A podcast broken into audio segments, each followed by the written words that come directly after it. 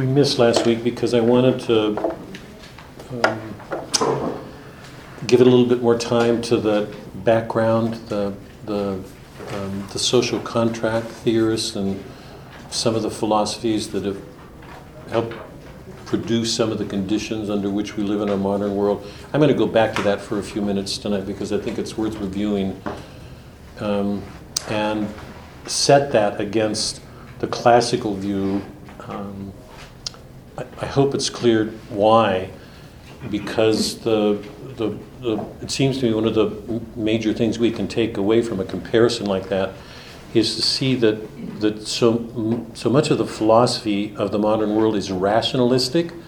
It's a product of the mind.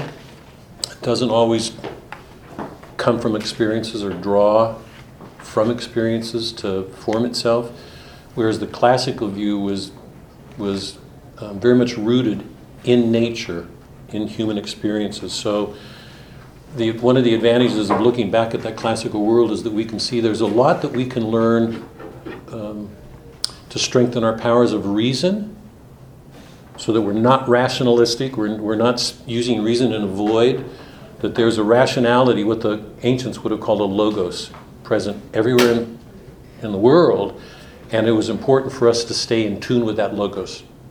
The, everything in the world meant, everything in the world spoke. There was meaning everywhere. Um,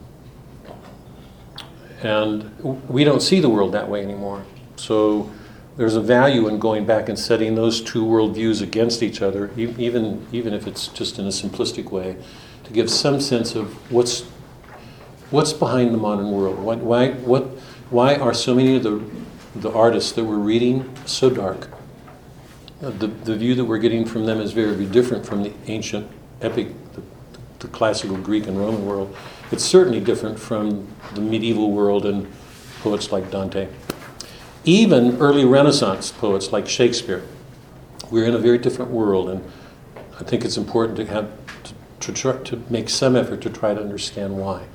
Where did all of this come from? Um, but before we go there, I want to go back. We didn't read East Coker last week, and I want to pick this up so we stay with Eliot. Remember in the um, in East Coker in the first section, I I said that in each one of the four quartets, Eliot's dealing with one of the four principal elements: earth, air, fire, and water. Um, I, I don't think that's a a, a, narrow principle for him. It's, it, it's something he handles loosely, but there's something to be said for it. And that one, the principle that's at the core of East Coker is earth. It's, and we're, we're made aware of it in a way that's not quite as true in Burnt Norton. But he returns to some of the things that he introduced in, in Norton. One of them is the cyclical nature of things, that things come into being and they pass away. And remember in Burnt Norton, he said, if, if we're stuck in time, if we're not related to something outside of time, there's no way to redeem experiences. We're stuck. In East Coker, he, he, he's presenting us with images of things that are cyclical, that come into being and pass away. So, it, indirectly, he's raising this question again where will redemption come from? Um, um, that's one of the major things. Remember, his answer to it in Burnt Norton was this notion of the still point, this intersection between the t- between time and the timeless. Um, let's see. I don't think there's there's more in section two, which is the section I'm going to read. He introduces us to a season. It, it's mid fall. We're looking back to a summer, and he's asking the question what do we make of these signs of spring present? It's an anomaly. Um, I'm going to leave it at that, but I want you, I want you to remember this. I'd like you to remember what I just said and remember this opening to East Coker, or the, the opening to the second section. This question that he's raising about this point in fall, this November moment, and the way there are signs of spring already present. What he does in Little Gidding, which is the final quartet, um, with Midwinter Spring, to me is one of the most extraordinary things in all of modern poetry. I don't think he quite got there in East Coker, but but if you read East Coker and then look back, I mean, if you read Little Gidding and look back in East Coker, you can see that the seeds of something were planted here, and that they really come to fruition in Little Gidding. But we're going to have to wait to get there. But I just want you to remember this because it's extraordinary. Um, I believe what he's doing there, um, and we get some early signs of it here. And he will return in East Coker to one of the major themes in all of the quartets, and that is the word, language. The struggle to use words to find something, and then um, have to deal with the realization that you no longer found the words to say something when you realize that what you had to say is no longer important because your mind has gone on. If the word is present, if the logos is present in a world that's logocentric, then how are we to look at the struggle to find words that locate us in time while we're, we're rooted in this still point moment? Was that clear? Let me go. Well, here. Yeah, here. I can't. I can't even remember what I said. So I, when when students in the class would say, "Would you repeat that?" I would go, "Just I, I can't because I don't even know what I said." I was being honest. Um, you know that in Burnt Norton, he talks about um, not knowing where we are and where we're going. That we're in a the, the minute we think we're, we can locate ourselves in place. If we're pilgrims, this is an Augustinian thing that we've been talking about forever. If we're a pilgrim people, we're not meant to be here. It's not meant to be our home. If we ever get too settled here, it's a sign that something's wrong. We're a pilgrim people on our way. When we, make, when we start making our homes final and we can't give up our homes in some sense spiritually, we're in trouble. I don't think, I'm not trying, I'm not an anarchist, but but we're a pilgrim people. If we are, we're always on the way. And I, I said this a number of times in this. I can't, I can't. I don't like the word class. I've said this a number of times in our meetings. If we take the Eucharist and we are a part of God's kingdom, then that we enter into His eternal life, that the kingdom is in us, we are part of it. Where are we? It, is it possible for us to orient ourselves anymore the way people who look at the social world as a final end? Is it possible for us to look at ourselves that way? We can't. Because you know for them, that's all there is. Have a house, have a career, and money. You've defined yourself. You're set. You're established. You're part of the established world. If you're a Christian, we don't have that luxury, that comfort. Something, is, something in us should be aware we know where we are, we're in time, we can look, but at the same time, mystically, spiritually, we're somewhere else, and where that else is, we're not sure. Or we're not living in mystery. Is that clear? Yes. I hope. So Eliot's constantly dealing with this um, mystery of where we are. In, in Burnt Norton, he he dealt with that in terms of language. A number. He will do that in every single quartet. He will talk about the struggle to find words because for him, words relate him to the Word. The ultimate source of our use of language is God. Somehow that gives us the ability to relate to each other, to ourselves. That's an extraordinary thing. We take it for granted. He doesn't. So this struggle to use words, and here he'll say, um, the struggle to use words to say something when, as soon as we've said it, we realize the words are no longer adequate for what we said because we're not there anymore. Because if we're traveling, if we're in this mysterious, if we live in this mystery, um, and we're not rigidly fixing ourselves here, then we're aware that something is going on that makes it hard for us to locate where we are. And that's true for words. And the question for him is as, and I've been raising this question all along, are, are the poets the one who help us to see things that other people don't? Do they help locate us in a time and a place in a way that's not true for other people? And you know my response to that. It's, it's what they're doing. So he will do that here. So I'm just saying in advance of this section. So, so these themes air, earth, fire, and water, the cyclical nature of things, the struggle with words to find, to use words to find out where we are.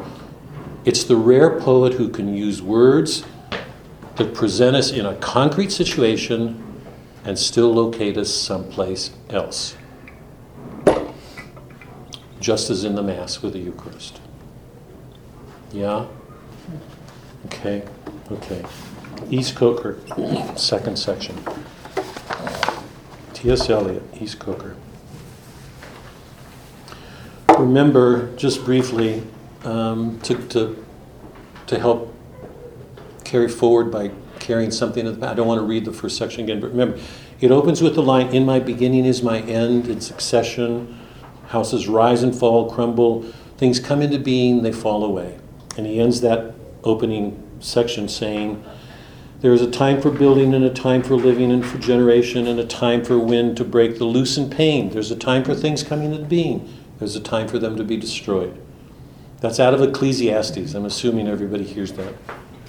A time for the wind to break the loosened pane and to shake the wainscot where the field mouse trots and to shake the tattered arras woven with the silent motto. And you know the silent motto was usually an emblem of a family dynasty, a line that connected people with the past.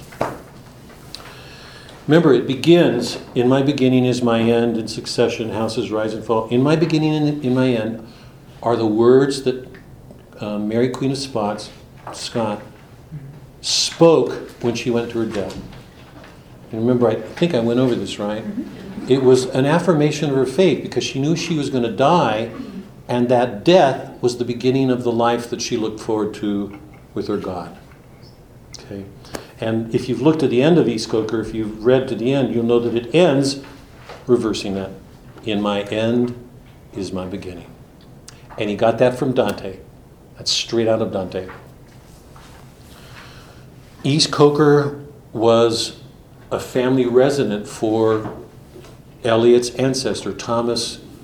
Um, Thomas Andrew. What was the um,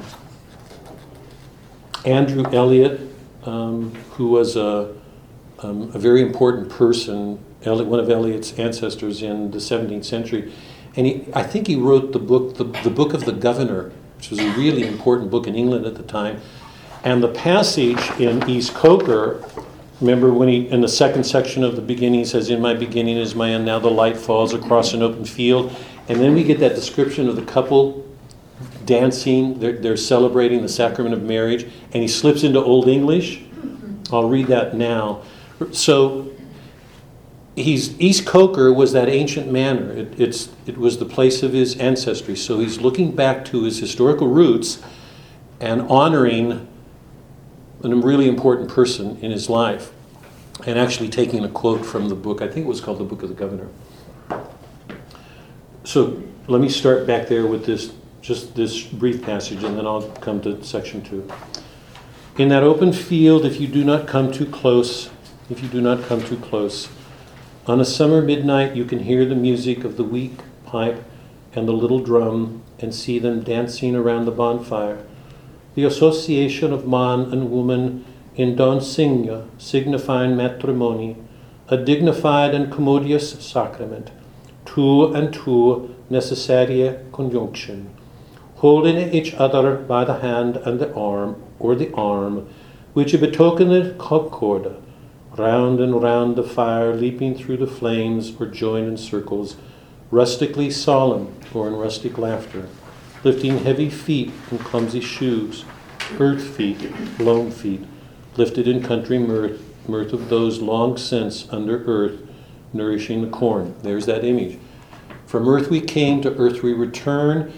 That returning to earth will, will provide the nourishment for some other thing to come into life. Um, and he ends that section. Dawn points to what? And another day prepares for heat and silence. Out at sea, the dawn wind wrinkles and slides. I am here, or there, or elsewhere, in my beginning. Stop and think about that. In my beginning is my end. In my where are we in time? We think we know so much about where we are. I'm here or there or else. Where is he? Where are we? With all of our certitudes. Okay, is that section two?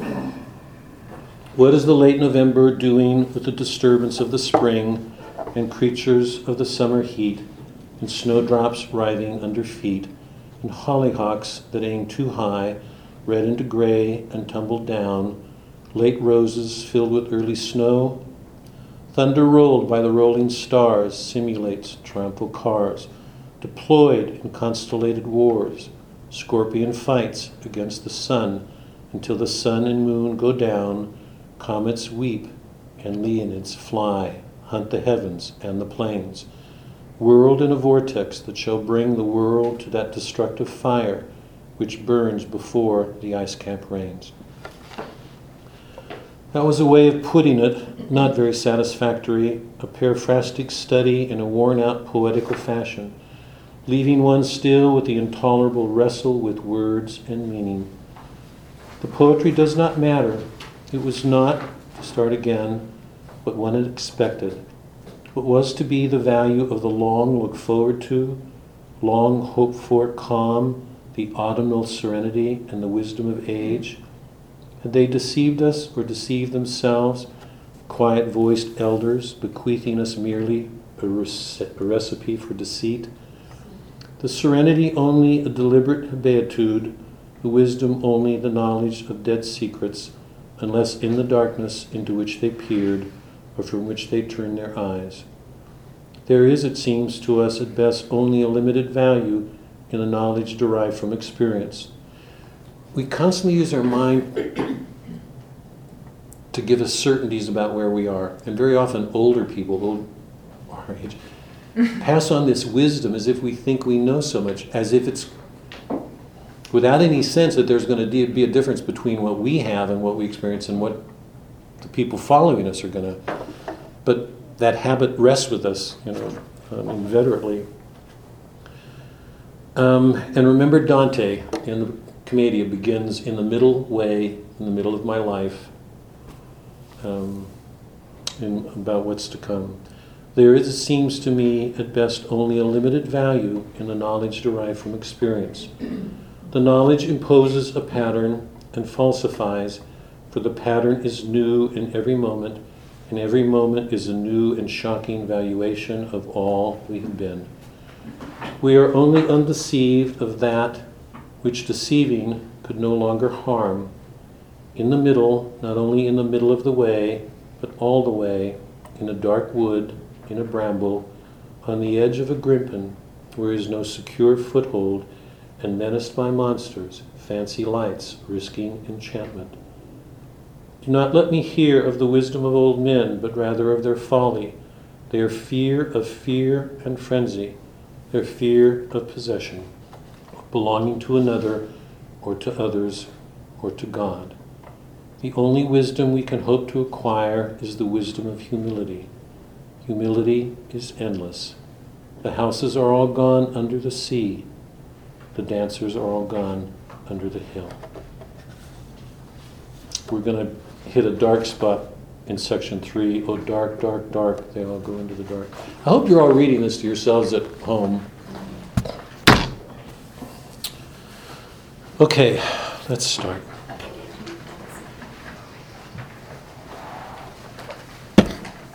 We're doing two last stories tonight. I think they're both extraordinary stories. Um, but to put all of this into perspective again and to get ready to finish with these two stories, I want to just go back for a moment. Since Melville, we've been in the modern world, in modernity, dealing with a world turned away from God. That's explicit. We saw it in Melville, we've seen it in Faulkner's Sound and Fury. Ishmael is turning from the world. Um, the, the New England Christian world is a world that is, has ceased to live its faith. Ishmael goes out to sea with Ahab in his quest to, to try to understand the, the origins of metaphysical evil. Where did, where did such an evil come from that a whale would have bitten off his leg. Um, all the men shared in that quest because every man shared a wound. That's with all of us. We all carry our wounds with us.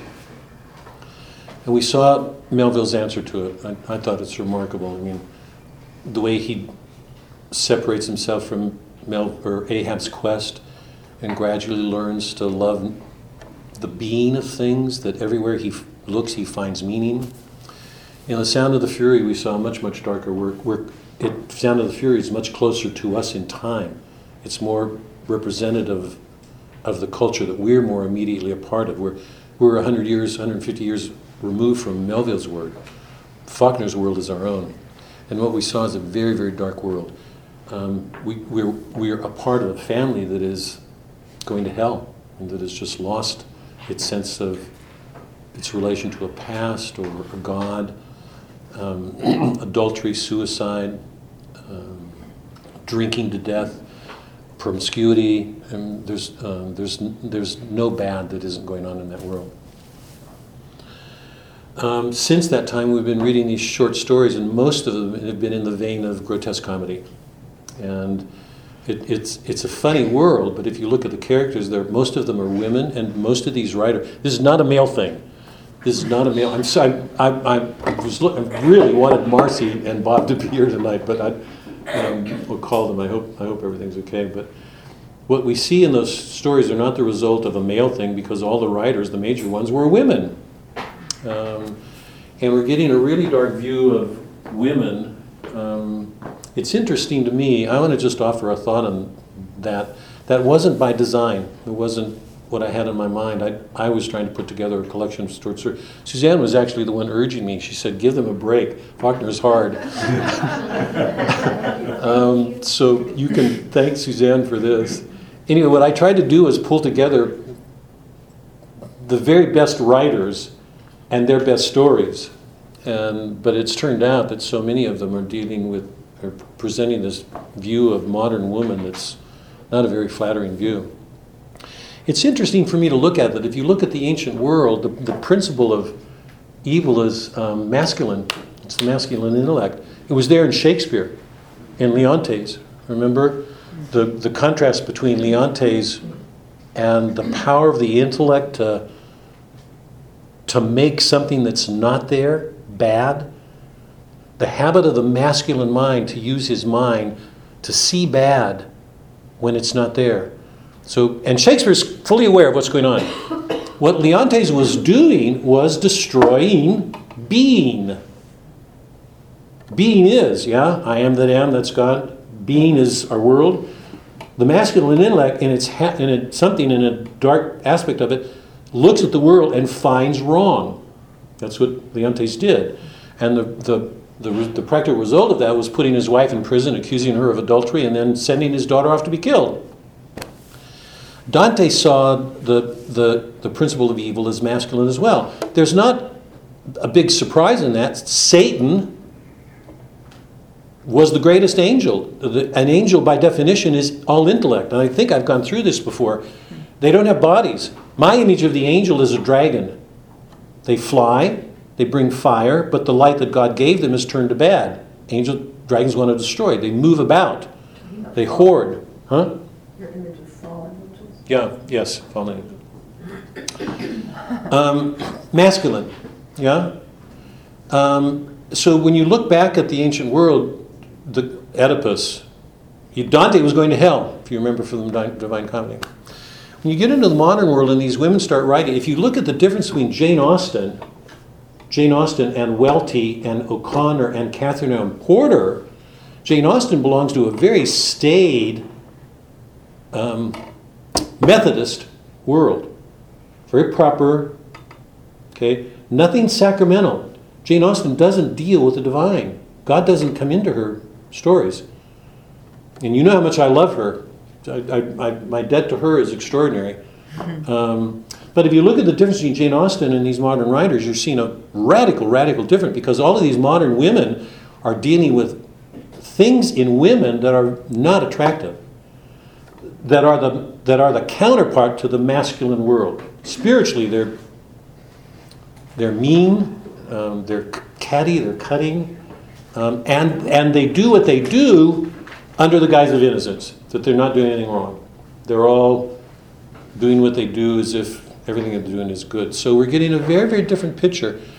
That wasn't by design, but I'm, it's, it's interesting to me that, that the masculine has been sort of out in the open for ages.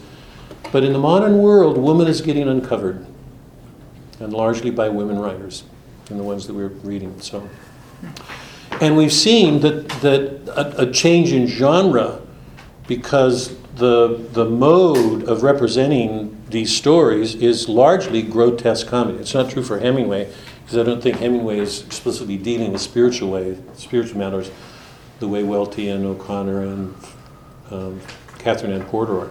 Katherine Anne, Sto- Katherine Anne Porter's story of Flowering Judas is, as you know, is deeply religious. It's religious at its core. So we've been looking at a modern world that has turned away from God, and we've seen repeatedly the effects of it. And it's been interesting because we've also seen the way in which men, in the absence of God, make substitutes.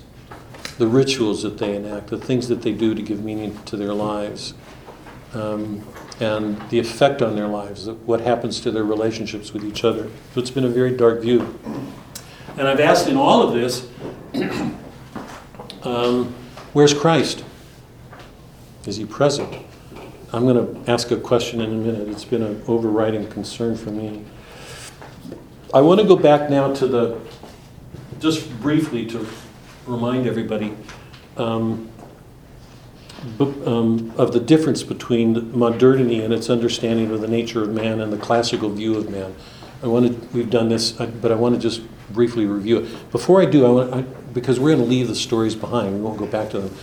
We didn't deal with this question, and I want to deal with it tonight, um, just for a minute. I'm sorry Bob and Marcy are not here. Um, Mrs. May is not a likable person. And, and, um, Marcy ex- expressed her concern for her because she, um, she spent so much of her life struggling to better her life, and she did.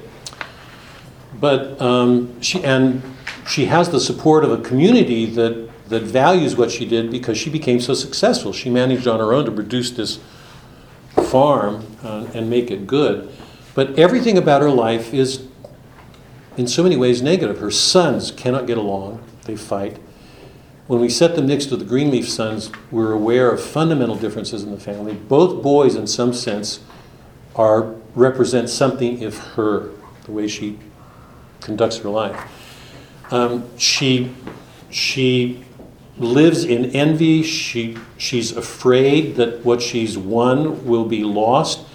She doesn't let anybody come into her world. She wants to keep the sunlight out. There are several passages in which that's made clear. And she's defined in terms of this circle. We've talked about all of that. That circle is an expression of her self reliance. She does not want to let anybody come into that world, it's where she maintains control. The bull comes into that world, and as we've seen, the bull was a, the bull was a Christ figure. In the very beginning, he had the wreath on his head, remember? And at the end, when he wounds her, um, he, he impales himself and pierces her heart. So, in some ways, we're, we're being asked to see that grace has come into her world the only way it could through violence, because her habit is to push things away, to not let anybody in.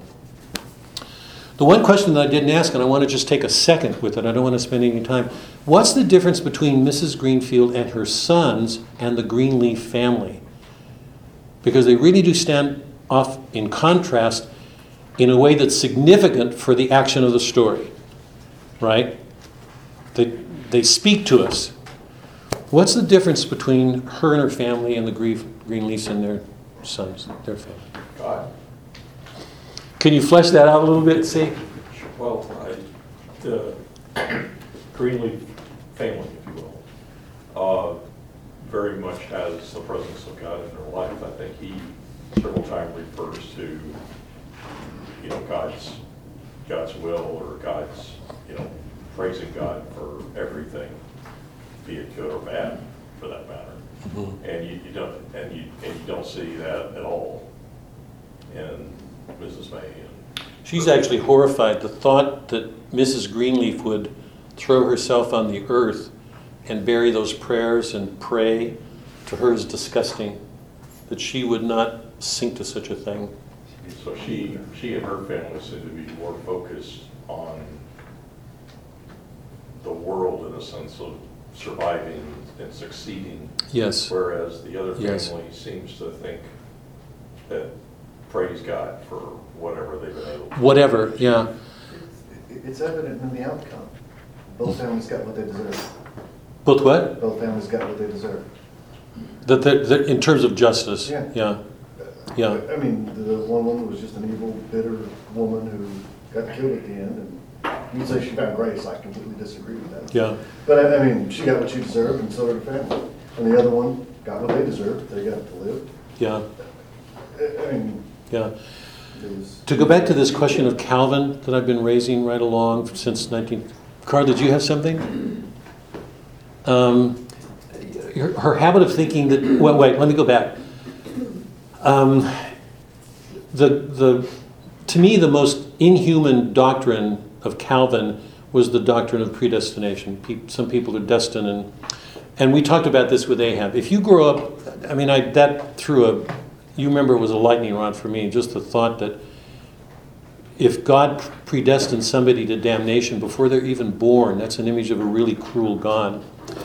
And Ahab wrestles with that question. And for me, he, he almost epitomized the, the Calvinistic problem in the modern world that, um, that, that that humiliated him, the idea that he could be predestined, foreordained, his image of, of rail tracks that were rigidly set in place was one of the images that he used, was so inhuman. Um, if you're a Calvinistic, if you're Calvin, remember there's no sacramental life. The sacraments are taken away in Calvin's world. So Calvin tends to reduce itself to a moral code. One of the evidences of your election is your place in the society in which you live. You don't, you don't live with mysteries. The proof of your election is how successful you are. If, if nature's depraved and there's an element of depravity in you because he believes that all human beings were depraved, how radically different that is from a Catholic view, man is by essence depraved, then there's an incentive for you to show you're not depraved by constantly aspiring to get better because the idea that you're not would, would be terrifying to any human being, I think. One of the differences between the May family and the Greenleaf family is the Greenleafs are not striving. Mr. Greenleaf is okay with whatever goes on. You don't have a sense that they're pushing everywhere. They're more at peace. The May family is driven. They have, they have to dominate, they have to get control of things. I don't think anything sums her up better than that. She had to control everything. She would not let certain things. The idea that they might take over her, profit, her property was almost undid her. She wanted to kill that bull. She wanted to get Greenleaf under her control, go kill the bull. And her words at the end when he got out of the car was, Remember that your children made you do this. She, she could not take responsibility for the awful things that she did. And there's no sense that she's aware of that in her character. So I think the, and, and the Greenleafs married in France, it's a Catholic country. She doesn't say they're Catholic, but it seems to me they are. And their children go to a convent school. Mr. Greenleaf would suffer a wrong before he would inflict suffering on a human being. That's straight out of Plato. That's out of Christ. So they're more at home in, they're more at home with nature. They don't have to dominate it. They don't have to prove that it's no longer depraved. They're at home, they're at peace with it. There's a there's a peaceful quality to the Greenleaf family and everything we do. It's not present in uh, Mrs. May's family. So this whole question of nature and natural law, I, I touched on last week, and it seems to me it's illustrated really well in that family, in that story. Remember, if you if you look at the handout I gave you, I, the modernity I gave this tonight. It, it, I think it would be good if you if you want to review this and look back over it. It, it might help you.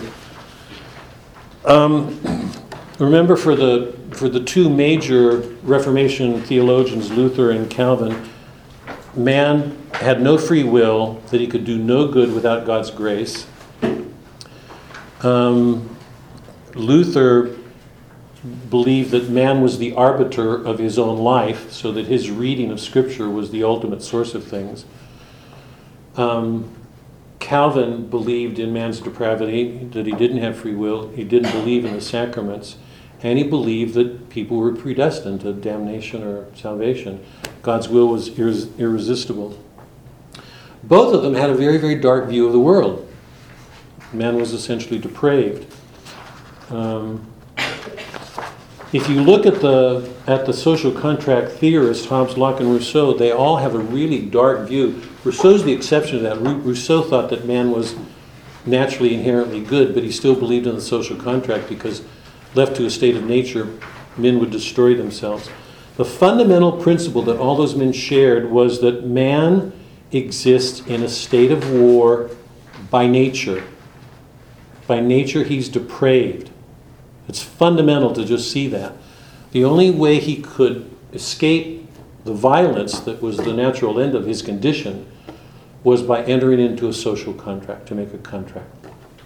For Hobbes, the, the form that it would take would be to, to give that power to a government that had totalitarian powers.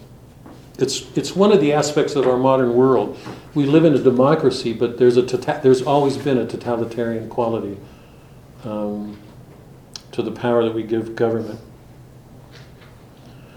Um, on the second page, I, I, I gave that quote from the Declaration of Independence just as a contrast because we've ceased to have any sense of a natural law. The natural, the social contract theorists had no sense of the natural law tradition. That tradition defines Catholicism. We believe that there's an inherent good in nature. The ultimate source of that is God's law. The, the reason a Catholic should have opposed um, slavery in the 19th century long before anybody else should have is because it's against God's law. You can't treat another human being that way. The reason a Catholic should oppose homosexuality is the same reason. When you, when, when you institute a law going against God's law, you're going against God. And we live in a world that's a bourgeois world um, that, that has turned away from God and wants to get along. So, as a Catholic community, we're constantly aware of the ways in which we don't, we don't find ourselves comfortable in the world. We're not supposed, we're not supposed to be really, but. Um, here's the most important thing to come away. According to the social contract theorists, man lives in a state of war by nature. He makes a contract. The most important thing to come away from is that fact and this that the social contract is a convention. It's an artificial man made thing, which means it's constantly subject to what men do with it. Add Machiavelli to that mix. Who's ever in power is going to use that to affect whatever he wants. If you're an ideologue, if you live in your head, which is where ideologues are, then you, you try to, in our world, you try to create a utopian world and use the government to bring it about. But you're not rooted, you're not guided by natural law because you have no sense of it. Law in the modern world is a convention, it's a man made artificial thing. That was not true in the ancient world. And Plato's Republic is the great argument against that. I'll, I'll come to that in just a second. Anyway, I want everybody to hold on to that. The Declaration has at the center, and in the opening lines of the Declaration of Independence, when in the course of human events, you all know this, to assume among the powers of the earth the separate and equal station to which the laws of nature and of nature's God. That's a direct reference to the natural law tradition. Our declaration was based on it. Now, everybody, I mean, everybody should ask the question what's the general understanding of law today? Or, or even the Declaration of Independence. Do we root our thinking in laws in that document and the natural law tradition that it assumes? Constitution, more likely. Yeah. That's why the code of Justinian's where it all comes from. I, I hope Justinian's. I hope I'm not going too fast. It's, it's just another way of trying to show the, the dark world, the, where our world came from, and why the darkness, why the, why these stories take the form they do. Remember, we talked about this last week. Remember the rivalry between Macomber and his wife. A man and a woman are rivals to each other. Today in the modern world, they're, they're competing for jobs. Kill your husband, step over your wife, get ahead. We are rivals to each other because we live in a state of nature. We are, we are competitive to get ahead, a Darwinian view. Whoever, the views that we live under in the modern world are dark. They're not in conformity with the natural law tradition.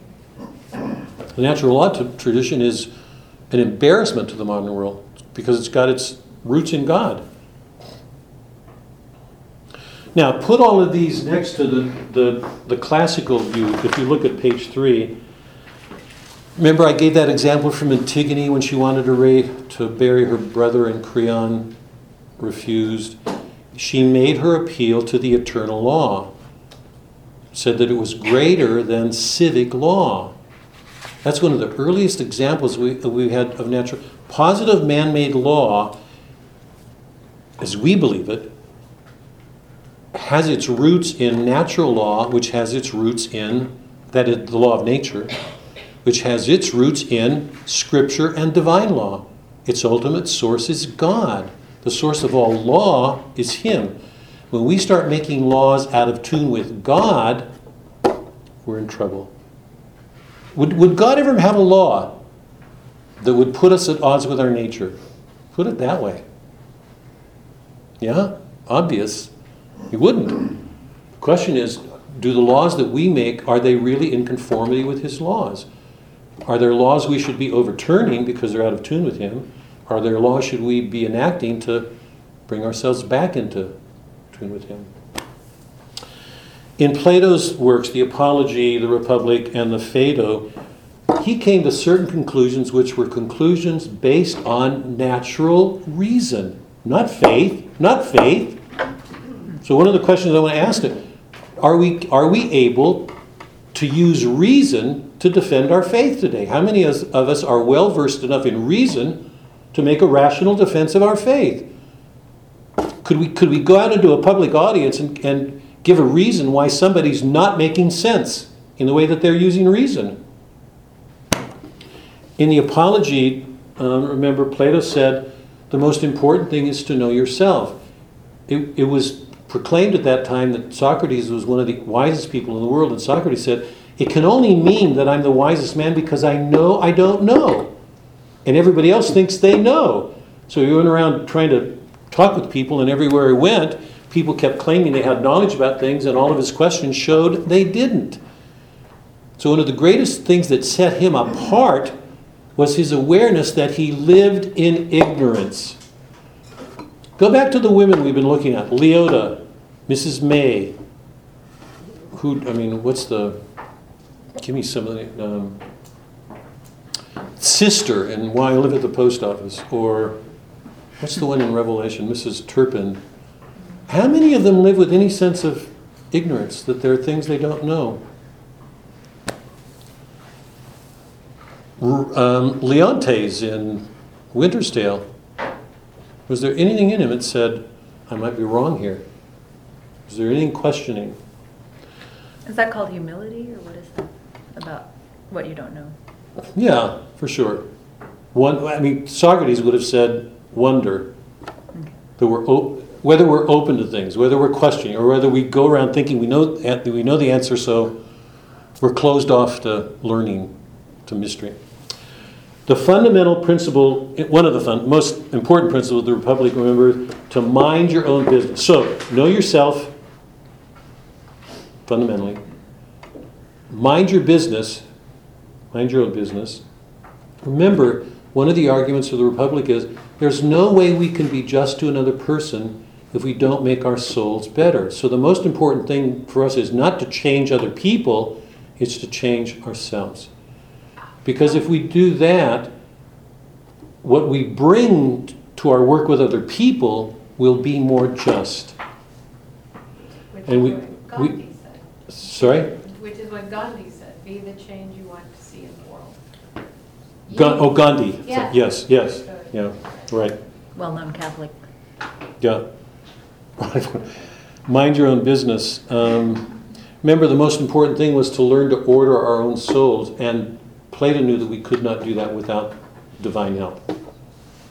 The only way out of the cave is to begin to question, and there's that transcendent world outside that beckons. How does that mesh with being an evangelist? Huh? How does that mesh, mesh with being an evangelist? I think it meshes really well. Socrates, I mean, you can say Socrates was the first evangelist. He went out questioning. He didn't go out to antagonize people, he went out to question, to change the way they saw things in the case so they could get out. So, in a, in a sense, he's like a prototype of it. I think sometimes, I mean, it changes with Christ, obviously, because now we've got a dogma. But I think the underlying spirit doesn't, because Socrates would have said you can't do anything without humility. Um, and Christ would have said the same thing with, I mean, the, the, there's a change. I mean, but there's a humility with disciples, but this belief in a truth, too, that, that makes it, it seems to me harder. But, but I would say it, it dovetails in, I mean, there's a, there's a, there's a point at which they, have a, they share a ground. One of the arguments in the Phaedo, where he's making an argument for the immortality of the soul, is if the soul has a certain nature, it's important for you to mind your own business, to do what's right. You can never, you will never be right in hurting another person when it's not due. He accepted the punishment that was given to him because all of his all of his followers came and said, "Escape, run away." He said, "I can't escape. The punishment is owed me. I grew up in the city. I owe my life to it. I have to give my life." That's why he went to his own suffering. He makes the argument that it's more important to suffer a wrong before you cause suffering to another. Now, these are rational arguments. They're not matters of faith. These were arguments made before Christ came into the world. Begin with the belief that man is depraved so that his reason, his natural reason, is blasted. There's no way you can come to any of these arguments. So the modern world has, has had the natural ground taken away from him, which is a, a ground for faith, because faith and reason are supposed to come together, and with no sense of the natural law on which we stand on. So, is there any reason the world is as dark as it is? I hope that. I, I don't want to leave this too bleak, but I want to try to make sense of why the stories that we're reading are as dark as they are. Um, Do you think it's darker than any other point in time? Because you, you keep bringing up the I world do. away from God. I do. During, you know, When you bring up Moby Dick and everything else, that this horrible thing happened. But then again, how did our faith, how did my grandparents' faith and their parents and their parents find faith and find God through this world turned away from God time period? Yeah, I don't. They, they, they never did. You Did anybody else in this room, their parents never, I mean, it was, for them it may have, but for many it did not. No, I know. I'm not, we wouldn't be here if I didn't Yeah. if I didn't see that. But but I'm trusting that everybody here recognizes that by and large. Let me put it this way: we're the first civilization to have had God enter the world. Wait, let me go back. The pagans believed in gods. There was a divine order. The divine was a part of everything they did. We know that from the works. The gods were there. Everybody in the pagan world knew the dangers of hubris. Odysseus. You can't look at any of the poets, the philosophers, and not and not be confronted with the dangers of hubris, pride for all of us. That the greatest danger was pride, not knowing our limits, who we are. The importance of seeing that in relation to the gods. So in some ways there's a preparation for Christ in that pagan world. They believed in the divine.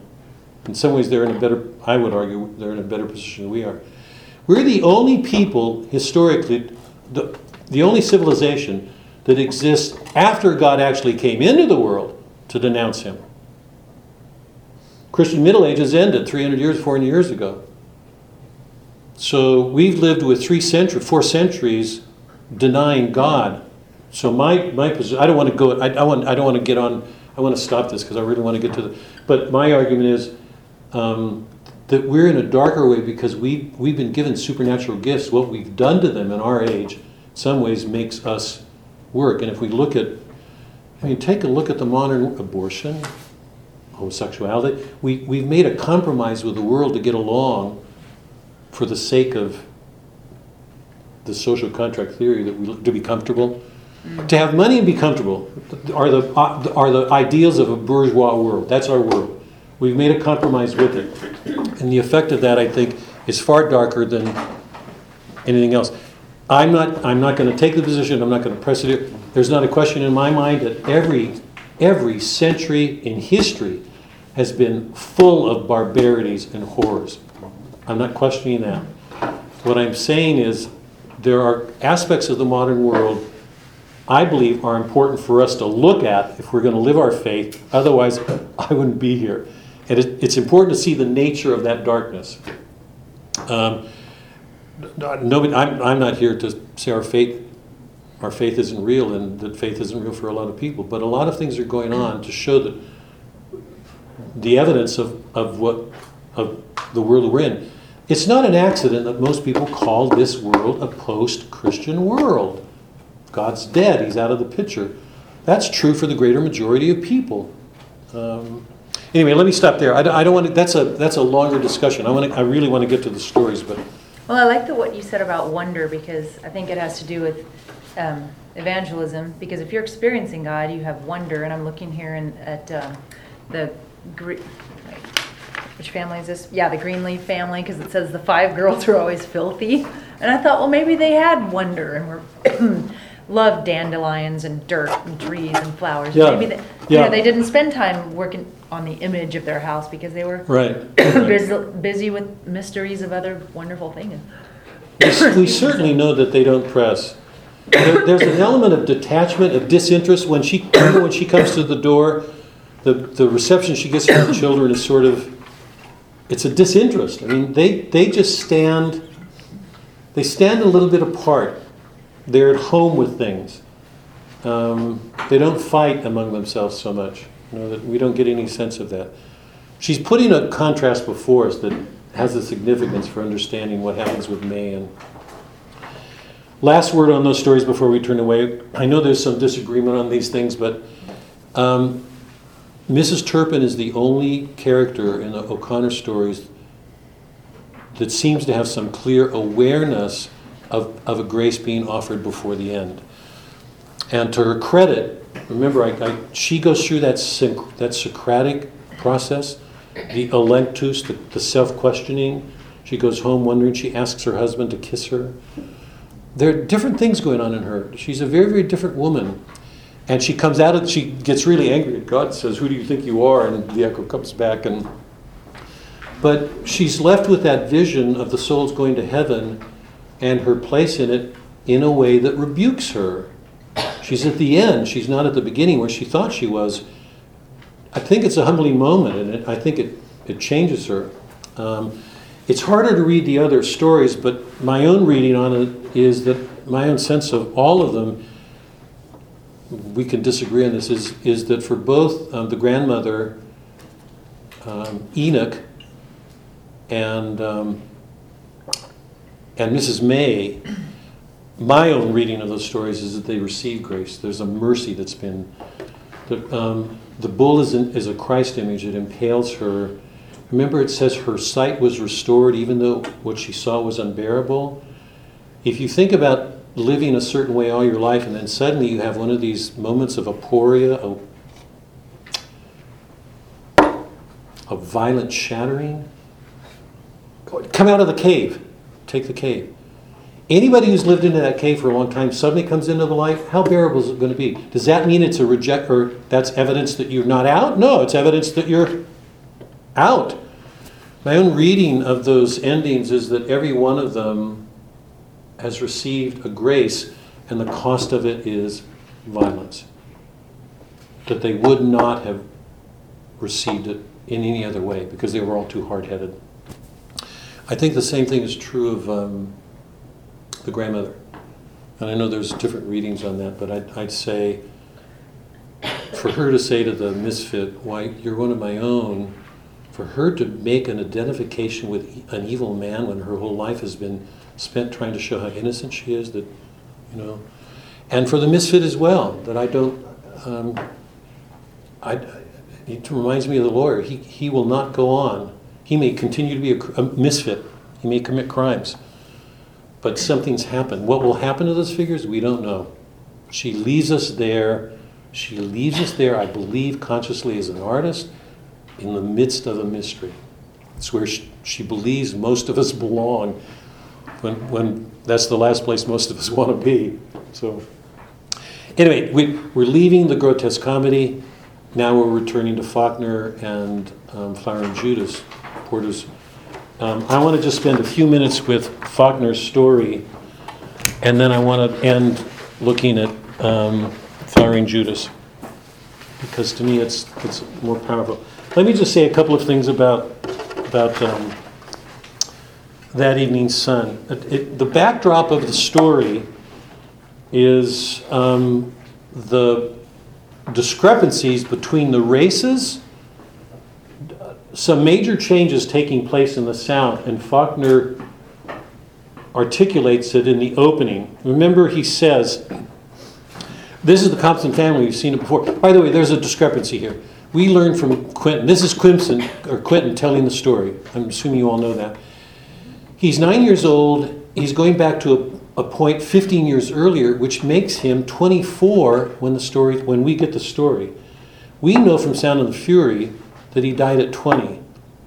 He was born in 1890. He died, remember, in 1910. Um, committed suicide then. My belief, I mean, there's that discrepancy. You, who knows what to do with it? My belief is Faulkner wrote this story earlier because no mention is made of Benji in this one. My belief is that he wrote this as a short story, and something of this be- became the germ for a larger story that became Sound of the Fury. I have no evidence. I don't want to. It's my guess. I'm trying to account for the discrepancy. But we know it's told from Quentin's point of view, and he's speaking, as we know in the beginning, in the we voice. There's that southern communal sense again. It's not an I. Let, let me just read the opening line because it sets the stage, I think, for the story. Monday's no different from any other weekday in Jefferson now. The streets are paved now, and the telephone and electric companies are cutting down more and more of the shade trees, the water oaks, the maples, the locusts. And so a technological world is taking. This is where the bear ended. Remember, selling the woods, the, the the lumber trucks, the trains coming in. That whole technological world was encroaching on the wilderness and myth. The bear. That world was disappearing, and and some influence that world had on shaping man, that connection with nature and the hunt, is being lost. Um, all of this was, um, are cutting down these trees to make room for iron poles bearing clusters of bloated and ghost, ghostly and bloodless grapes. And we have a city laundry which makes the rounds. There's that we. He's speaking with a community voice. He's a 24 year old young man. Which makes the rounds on Monday morning, gathering the bundles of clothes into bright colored, specially made motor cars, the soiled wearing of a whole week now, flees apparition like behind alert and irritable electric horns with a long diminishing noise. So the focus here isn't so much the disintegration of a family, we will get something of that in the story. It's, it's this sense of, of a radical change having taken place from 15 years earlier when they were still a communal people, and now everything is impersonal. Trucks fly by, apparition like, doing, carrying this laundry load. The, the black women aren't doing it anymore.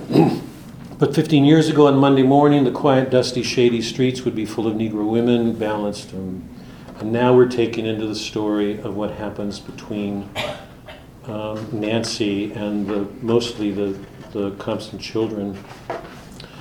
The, the, the more important themes of the prop of the story, it seems to me, is a, in, a cultivated injustice against the blacks that's, that's illustrated in what happens with the kids. the evidence of it is, is all that happens with Nancy. Remember, she goes to jail, and Stovall, who's presumably the father of the child that she carries, is not in jail. He's a white man. Um, we have no reason for understanding why she's in jail and why, when he kicked her the way he did in the street when she said, You owe me money, that she's humiliating this white man by implicating her in, his, in her pregnancy. He kicks her violently and nothing's done to him. And more, he's the minister. Oh, he's the bank clerk. Well, no, he's a bank clerk, but he's also he, he's a bank clerk, but he's a minister of a church. So there's an indirect condemnation of the religious practice, once again, the religious practices of this community. And one of the effects of that is that the blacks turn against themselves. Jesus' response to that, her, her boyfriend or lover, is to want to kill her because he knows that the child she's carrying is not his, and to kill Stovall. And you know that the drama of the story arises because Nancy's frightened, terrified that he's going to kill her if she's by herself. So the sense of injustice that permeates this culture is really deep. There's a grotesque quality to this because the way he presents it shows the focus is largely on the kids. You know, what, what does she mean? What is she doing that? Why is she doing that? And he's afraid. No, he's not. He's a scaredy cat. We keep getting this, this play between the kids that show an absolute unawareness. And at the end, when they leave Nancy's cabin, and the kids are still squabbling, the father's, the father's doing nothing to make these kids aware of what's going on. This injustice is just getting passed on. So I think those are the, the, the, the great themes. There, there is some sense of a Calvinistic background. I, I, I can't press it. It seems to me it's implied in a really thin way in Nancy because she's so fatalistic in everything she, she does. She's, she assumes the worst. She's clear that she's going to meet her end, and she's and sh her attitude is, "I've done nothing wrong, but it's going to happen. My end is coming. She deserves it." She does everything she can to get away from it, although part of her is resigned to it. Um, I just want to read a couple of passages to show the um, the effect of this. If you turn to page four, it seems to me the real beauty of this story. Um, rests in what I would call Faulkner's use of counterpoint. It's the same thing you would see in a Mozart piece or a Bach piece or a Beethoven that a theme would be announced and, and the development of that theme would take the form of something counterpointing it, being played against it in musical terms. Faulkner's doing exactly that. On page four, at the top, lane was always dark. This is where Jason got scared on Halloween, Caddy said. I didn't, Jason said. Can't Aunt, Aunt Rachel do anything the father says? Can't he help out? Um, um, it isn't clear whether she's um, Jesus' um, relation or not. Yes, you, so the father's asking this question about whether she can't turn to the aunt for help. Yes, you did, Caddy said. You were scareder than Frony. You were scareder than TP, even scareder than niggers. Um, Jason, the son, will say repeatedly, Nancy's a nigger, Dart Dilsey's, and he will, he will identify them. So inbred is this awareness from a child. And there's no reason to suppose anybody would correct it. It's accepted. Father's not saying anything, nobody is. Um, can't nobody do nothing with him now, Nancy said. He see, I done woke up the devil in him and ain't but one thing going to lay it down again. That sense of the devil. It's just this dark sense of doom. Well, he's gone now, Father said. There's nothing for you to be afraid of now. And if you just let white men alone, it's her fault. Stovall, Stovall had nothing to do with this. I mean, this it's funny, you know, like so many of the stories, but when you look at this closely, it's dark. Um, let what white men alone, Caddy said. Here's the kids. How let them alone? She's five, or seven, sorry, she doesn't know. He ain't gone nowhere, Nancy said. I can feel him. I can feel him now in this lane. He's hearing us talk every word, hid somewhere waiting. I ain't seen him and I ain't going to see him again, but once more. And that razor in his mouth, that razor on um, string down his back. I wasn't scared. The cross purpose is so clear here, right? There is this horrible tragic drama going on with Nancy, and the kids are squabbling, saying, "You're a scaredy cat." No, I'm not scared. Why? You know, they're so at odds. There's nothing bringing them together. There's no point of contact between them. I wasn't scared, Jason said. If you behaved yourself, you'd have kept out of this, Father said. But it's all right now. He's probably in St. God. It's just, what a cop out. Probably got another wife by now and forgot all about you. If he was, I better not find out about it, Nancy said. I'd stand there right over them, and every time he wrapped her, I'd cut that arm off. That's not the only thing she cut off. I'd cut his head off, and I'd slit her belly. And I'd, hush, Father said. Slit whose belly, Nancy? Caddy said. I wasn't scared, Jason said. I walked walk down this lane by myself. Yeah, Caddy. You wouldn't dare to put your foot down it if we were not here. I just want to refer you to another, on page six, the same thing's happened in a beautiful way. Again, Dilsey's been sick, you know, and Nancy's come in to help. Dilsey cooked supper too, and that night just before dark, Nancy came into the kitchen. How do you know he's back? Dilsey said. You ain't seen him. Jesus is a nigger, Jason said. I can feel him, Nancy said. I can feel him laying yonder in the ditch. Tonight, Dilsey said. Is he there tonight? Dilsey's a nigger too, Jason said. You try to eat something, Dilsey said. I don't want nothing, Nancy said. I ain't a nigger, Jason said. He goes on. It's here that she says she's a hell-born child. She has the sense of doom that just hangs with her. Um, let me just read the end, and then I want to um, look at um, Judas. They leave the cabin, and you remember that Nancy does everything she can to bribe the kids. She says we're going to have fun. She wants. She she tries to manipulate it, and she they even sneak out of the house without the parents knowing. And finally, Jason, who says keeps saying I want to get home because it's not fun, and it's interesting to watch the kids try to manipulate her. What will you give us? So they're already in that mode of using each other as, you know, as kids, um, and it's enforced. It's in that black-white relationship. They leave the cabin with her lamenting in song, um, and the, the father says, "Who will do our washing now?" Or I said, "I'm not a nigger," Jason said, high and close above father's head. "You're worse," Caddy said. You're a tattletale. If something was to jump out, you'd be scareder than a nigger. I wouldn't, Jason said. You'd cry, Caddy said. Caddy, father said. I wouldn't, Jason said. Scaredy cat, Caddy said. Candace, father said. I just want to take one minute because I really want to get to Flowering Judas. Why does Faulkner leave the story here? To me, it's so appropriate. He doesn't tie it up, doesn't make it nice. They're leaving Nancy. We don't know what's going to happen. We know, by the way, we know from Sound and the Fury that Nancy's bones are in the. And I, it's it's it's a curiosity to me whether they're referring to the horse named Nancy or whether it's this Nancy. I don't know that we know. But why does he leave? But don't we kind of know what happened?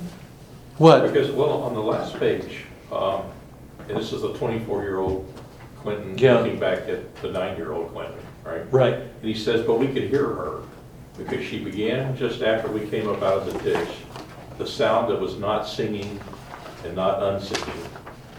Who will do our washing now, Father? I said.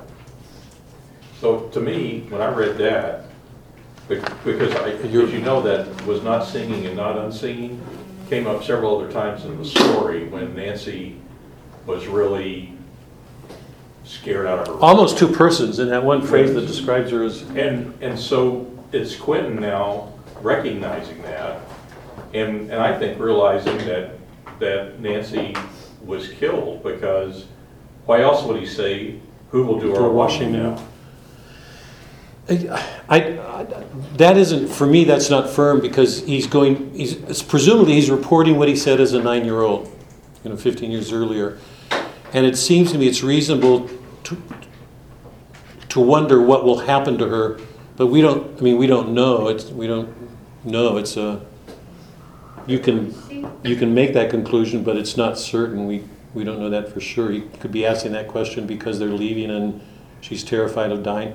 He's the oldest one. He probably has a greater sense than Caddy or Jason about why she's frightened. And But she was singing right before she committed, tried to commit suicide, but she wouldn't let herself do it. mhm, right. So, I don't know, maybe he thinks she- she's gonna try again to kill her. We don't know. The question I'm asking is why does he end it leaving Nancy's cabin and and ending it with this squabble between the kids? What's the effect of that as we read it? Well, I only brought that up because to me, the ending sort of said that in the end, everybody was oblivious to what Nancy's problem was and how scared she was and Yeah. that she seriously believed that she was gonna get killed. And to me, if in fact Quentin did realize that that is what happened, and the best thing he could come up with was who would do our washing now, just points out to me that, that they were just absolutely Yeah. clueless. And so what you kind of see in Nancy's decline is in essence the decline of the Thompson family Family, yeah, itself. yeah. I, I wouldn't call it oblivious, I'd call it benevolent. They didn't, Benevolent? yeah, they were like, don't wanna see it. I don't wanna acknowledge it. Is that the right word, benevolent? Uh-uh. It's not, what would the word Oblivious, be? maybe. Oblivious? I- Benevolent means good. Well, Benevolence is goodness. Okay, I used the wrong one. I was thinking, they, they just don't want to acknowledge it. They're, they're just like, "I- I'm gonna ignore this and then it won't be. Oh, like head in the sand Yeah, kind of thing? head in the How sand. old are these children though? Nine, seven, and five? No, but the, but the. I think that's key here. They, they really aren't concerned about her as a person who's about to lose her life. They don't know. They're in the moment of arguing with each other. That's the last That's thing. it. Okay, here, But the father. right, that's my, that's my, and that's where I wanted to go. I just want to take a minute. I've had talks with our grand, I had talks with our kids when they were three or four. I mean, serious talks. We've got a nine-year-old and a seven-year-old. I've talked with our eight, seven, eight, nine-year-olds about dragons and what, what distresses me when I see a world try to make dragons nice. I mean, I've had serious talks with all of our grandchildren. For, a, for the father to leave it Candace, that is the only concern here was shut up among yourselves when there's another problem here that's deeper, makes the problem graver. He seems to have no, nothing that's gone on. Right, We never see the that's father. problem. Yeah, no, no, it That's the is. I problem. He's not. mean, there's not a, there, the father is absent again It- in this family. Um, because you, you could, I, I, there's no, I would have no difficulty saying to a five-year-old if something like tattling or sneaking or lying was going on, I'd want to sit down and have a few minutes with that. If the person were, if the child were nine, I'd get more serious. The father's saying nothing. His concern is that they don't, they're not squabbling. And Nancy, this whole black-white relationship thing, and the, the, the beauty of this thing is this counterpoint reinforces the sense of the distance between them. And um, there's no father. Nothing is going on. Nothing's being said. You know, the wife is saying, You mean you're going to go protect this black woman and leave me here by myself? That's her concern.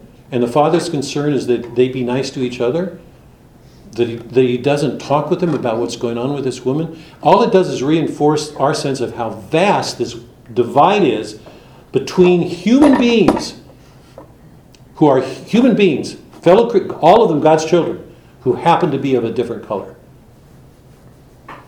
Right, make Nancy white and he would have acted totally different. I, I don't, I myself don't think so, because I think the father is just, you know, remember from Sound and the Fury, he drinks himself. He doesn't deal with anything. He doesn't deal, he doesn't deal with, he doesn't deal with in his own family. I mean, if- one of our children were talking to the other children like this, I'd want to have a talk with them. I, my answer wouldn't be Candace, wouldn't have been Amy. I would have had something to, but anyway, just, it's a powerful, powerful story. It's, it's, it's, it's, I think it's one of Faulkner's best. Be- and notice how he does, he never intrudes, he doesn't moralize, he doesn't make judgments. He puts the story there, and the story tells itself. And we know exactly, if we're reading, the awful depths that are being exposed by putting them next to each other the way it does. It's really well done, artistically, I think. Let's look at Flowering Judas. I'm going to skip the story. Here's I want because I want to go to the end. You all know the story. The backdrop of the story. I was going to. I should have asked. Sorry. The backdrop of the story is that a socialist revolution, a communist revolution, is going on in Mexico. It's when the communists came in and closed down the churches, took church properties, and began the persecution of Catholics. the socialist revolution. Laura is an American who's come to Mexico. She was born Catholic, raised Catholic. She has a Catholic identity. She does everything she can to not get involved with anything, although she's supporting the revolution. And she does it with some sense that there's a heroism to it, that they're trying to do something good. The irony of the story is the revolution is presenting itself as if it's offering people salvation. It's doing exactly what the church did, but it's offering a practical answer here in the world. So it's like it, the, the irony here is it's it's that's that's the attraction of communism and its damning point. It's it's bringing the kingdom down to earth, saying we can realize it. here. So all of the social Marxists, Obama, I believe, his mind was filled with these notions of making the kingdom present here, making everything okay. Braggioni is looked at as a savior.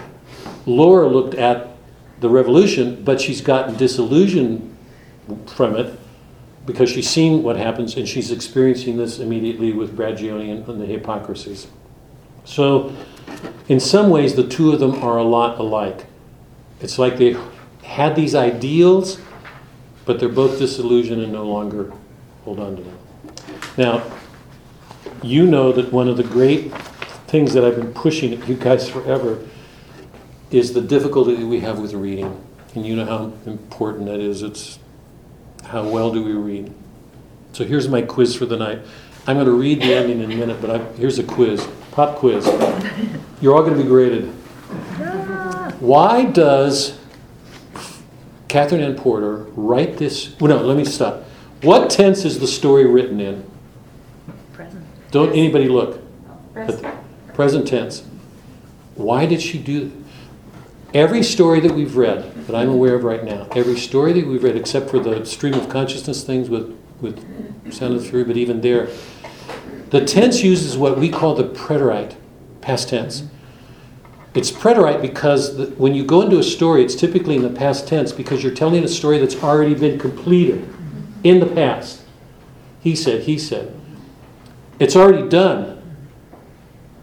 That's the tense typically used in a story. Every story we've read, every story we've read has been in past tense, except this one. Why? So, this question about reading, go. Why did Katherine Anne Porter write this in the present tense ex- until the end? Now, let me read it. You know that before this point, eugenio, by the way, eugenio means eugenio, new birth. Eucharist, well, good, you, genial birth, new birth. The story's about offering a salvation, a new birth to people. People looked at Braggioni as a savior, so they see him in place of Christ. It's one of the major ironies of the story, okay? A couple of pages before the end, they mention Braggioni, and I mean Eugenio's death, and Braggioni dismisses him, said, Well done, gone. We're well rid of him. Um, he has no place. He, his way of looking at these are the he was to be the leader of this revolution to bring in a new world, and the fact that these people die is of no meaning to him. He just dismisses them. The most important thing to him are food, drink, sex. Would like to have it with Laura. The interesting thing is that he's like a Christ figure because remember when he goes home, what does his wife do? Washes his feet. She weeps over him for the wrong she thinks she's done him. So we've got this interesting figure, a, a, sim, a Christ like figure, but full of ironies because there's really no comparison. He's not Christ like in any way, except in appearance. Laura's Catholic. She's doing everything she can to distance herself from people. The only two episodes that are told in the past tense during the story both have to do with lovers and she refused them both. So, except for those two episodes that deal with love relationships, which are in the past tense, everything else is in the present tense, except the ending. Now, why did Porter do that? Here, let me read the ending, and then I'd, I'd like to see what you think. Um, Laura takes off her serge dress. She gets ready for bed. Numbers tick in her brain like little clocks. The present tense you don't need time. Right? Because you're always on an ongoing present. Everything she does is to take her outside of a life that relates to, that gives frames of reference to time or other things, except for those two love relationships. And in both of them, she rejected them. Numbers tick in her brain like little clocks. Soundless doors close of themselves around her. If you would sleep, you must not remember anything. The children will say tomorrow, Good morning, my teacher. The poor, she tries to do everything she can to take herself out of time. My teacher, the poor prisoners who come every day bringing flowers to their jailer. One, two, three, she starts to count. It's monstrous to confuse love with revolution, night with day, life with death. Ah, Eugenio. The tolling of the midnight bell is a sig bell, is a signal. We're in present tense. But what does it mean? Get up, Laura, and follow me. Come out of your sleep, out of your bed, out of this strange house. What are you doing in this house? We're getting him in a dream speaking to her because it's happening in the dream, right? In present tense. What are you doing? Without a word, without fear, she rose and reached for Eugenio's hand. Past tense. We are outside of that time. Now, this whole question about how well do we read, this is how well are we reading this? Without a word, um, she rose um, and reached for his hand, but he eluded her with a sharp, sly smile and drifted away, all past tense. This is not all. You shall see, murderer, he said. Follow me. I will show you a new country, but it is far away and we must hurry. His words are in present because they're speaking as if it's happening then in the dream. No, said Laura, not unless you take my hand. No. She clung first to the stair rail and then to the topmost branch out of the Judas tree that bent down slowly and set her upon the earth, and then to the rocky ledge of a cliff, and then to the jagged wave of a sea. It was not water, but a desert of crumbling stone. It's an arid, I'm going to call it an arid, infernal world. Where are you taking me? she asked in wonder, but without fear. To death, and it's a long way off, and we must hurry, said Eugenio. No, said Laura, not unless you take my hand. Then eat these flowers, poor prisoner, said Eugenio in a voice of pity. Take and eat. From the Judas tree he stripped the warm, bleeding flowers and held them to her lips.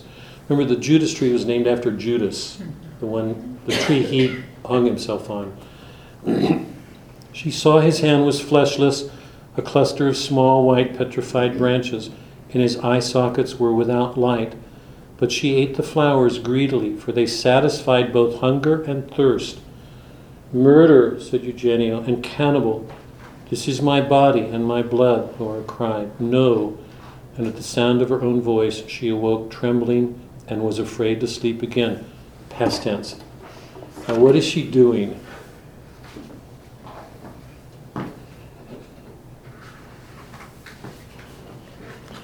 This is extraordinary, I think, that she did this. What is she doing?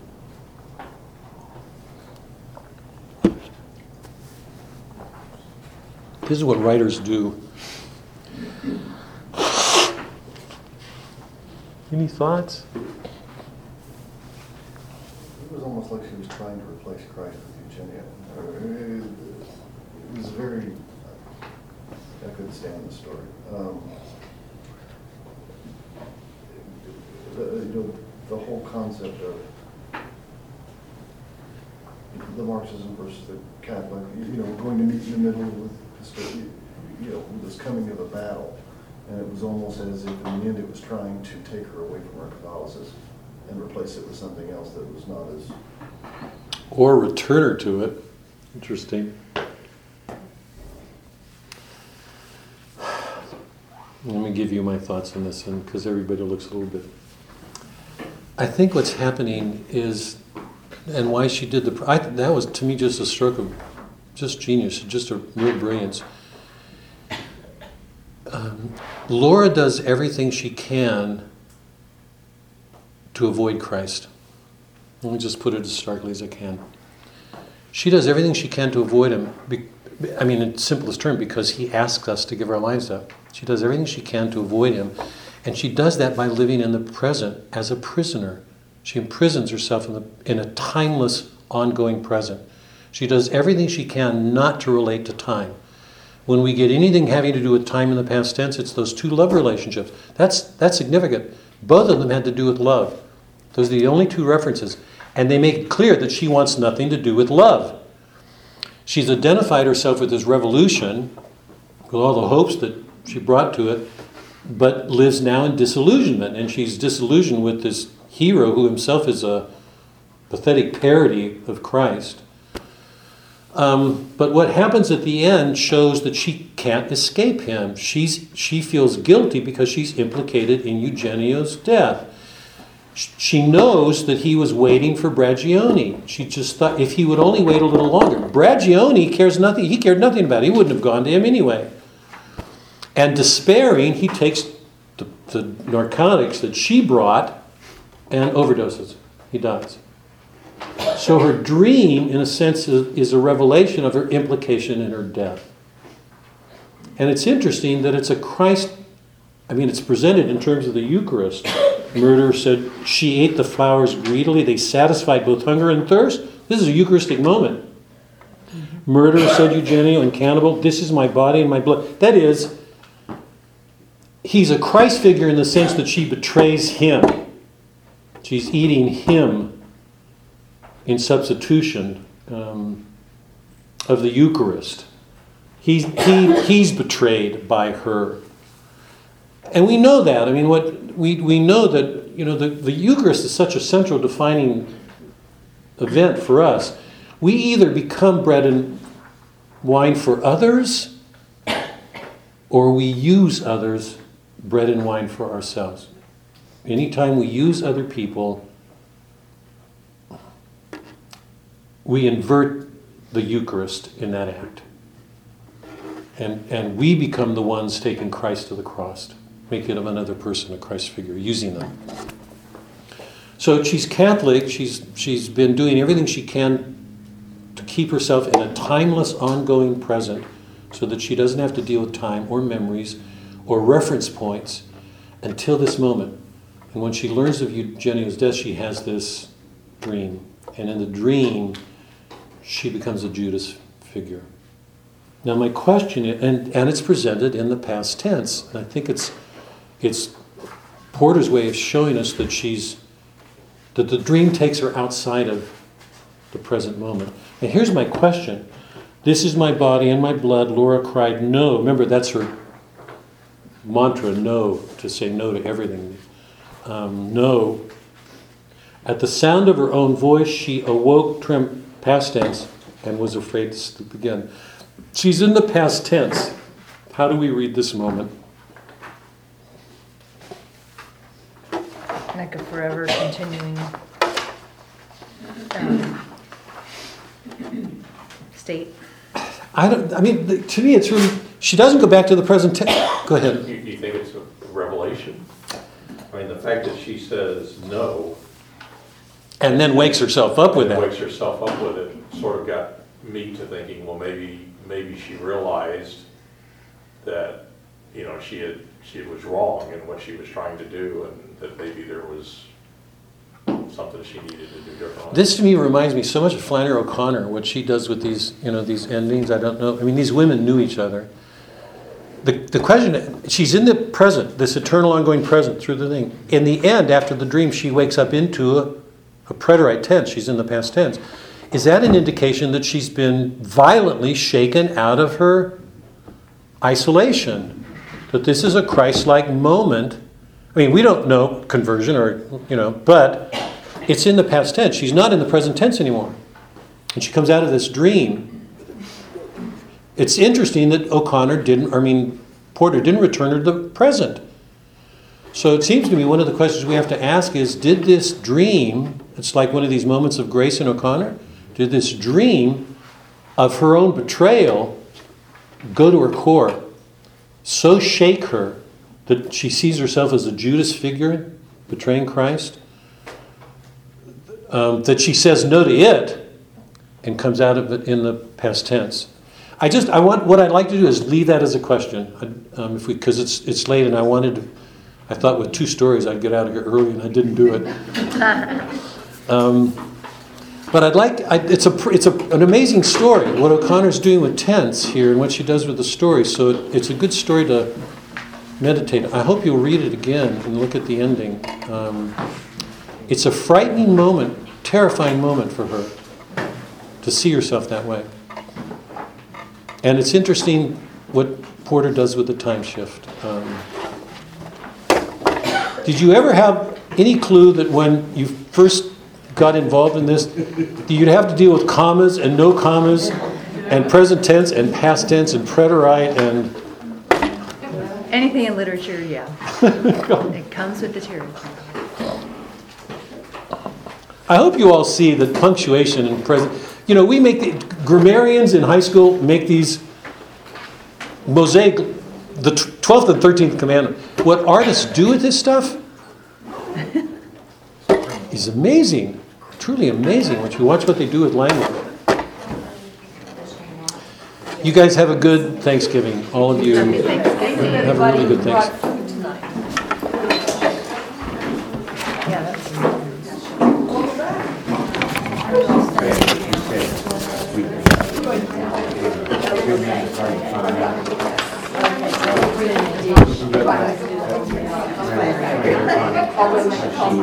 Sometimes doesn't make it as clear about. Take some of these to the. This one, Robert Judas. See, that was clear to me. Absolutely clear, no no doubt about it.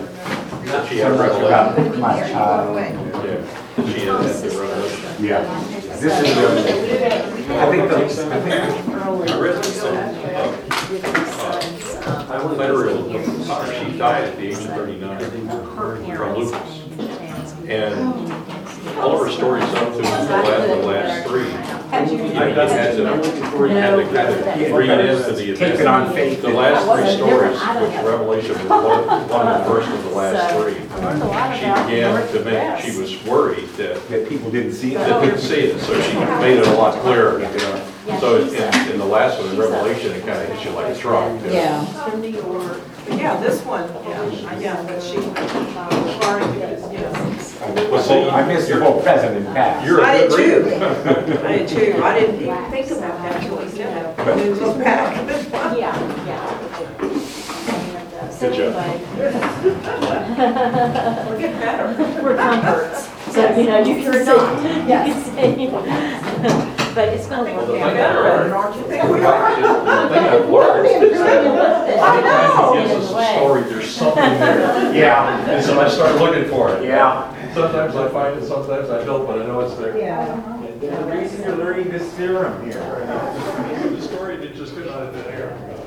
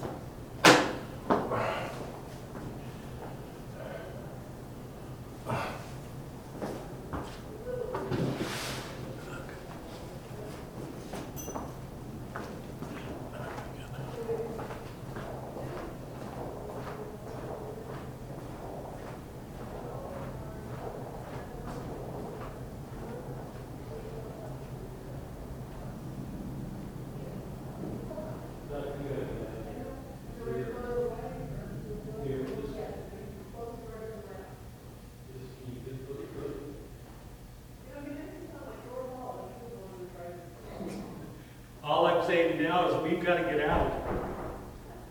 Not her fault, I just want to get out of here. Don't you cause trouble, Karen.